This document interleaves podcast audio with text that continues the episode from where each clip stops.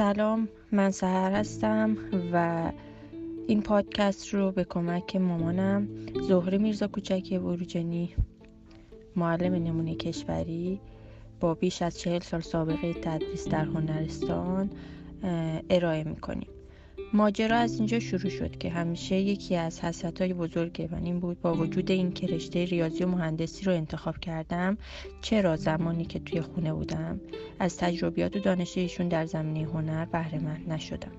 چون به نظر من دونستن مبانی هنر نه تنها برای متخصصین این رشته لازمه بلکه برای افراد عادی هم خیلی کاربردی است. مثلا به ما کمک می‌کنه که در فضاسازی اطرافمون دقت و سلیقه بیشتری داشته باشیم یا اینکه هنگام خرید کالا دیزاین مرغوب تشخیص بدیم. بنابراین از ایشون خواهش کردم که این مطالب رو درس به درس برای من ثبت و ارسال کنند. و علت این که پادکست رو شروع کردم. حقیقتش اینه که اونو بهترین پلتفرم برای ذخیره این فایل ها دیدم چون فایل ها صوتی بود. و ته دلم فکر کردم شاید شروع این کار باعث تشکیل یک گروه چه کوچیک و چه بزرگ بشه. و برای من شخصا یادگیری به صورت گروهی خیلی دلنشین تر و جذاب تره امیدوارم که با ما همراه باشین.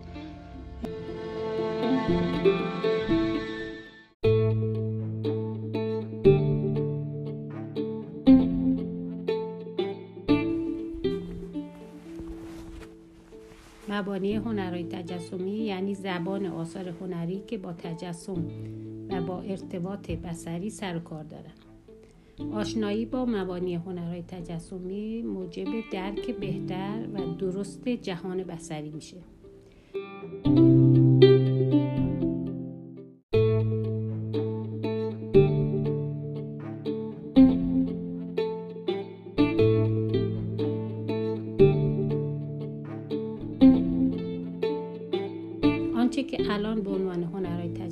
مطرحه عبارتند از عکاسی، گرافیک، نقاشی، طراحی، مجسمه سازی، معماری و طراحی صنعتی.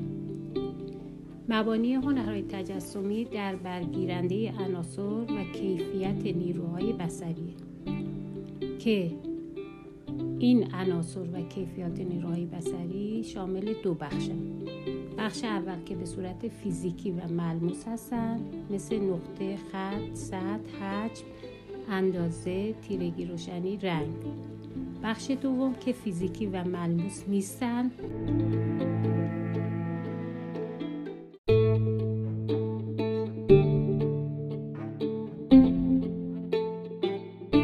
از قبیل تعادل، توازن، تناسب، کنتراست.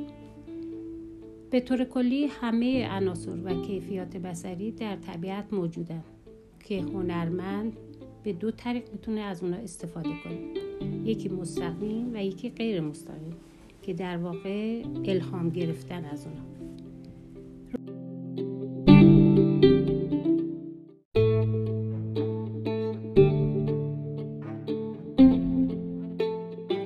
راهکار اصلی استفاده از این عناصر هم ابزار و مواد گوناگونیه که هنرمند در اختیار داره.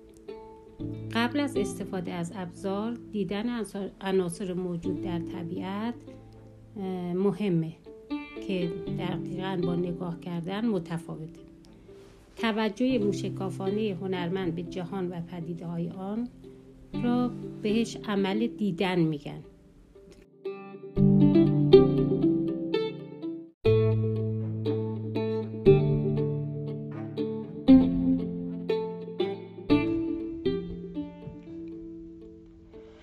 خب برداشت من از این درس اینه که باید تمرین کنم که مثل یک designer یا آرتیست به اطراف نگاه کنم.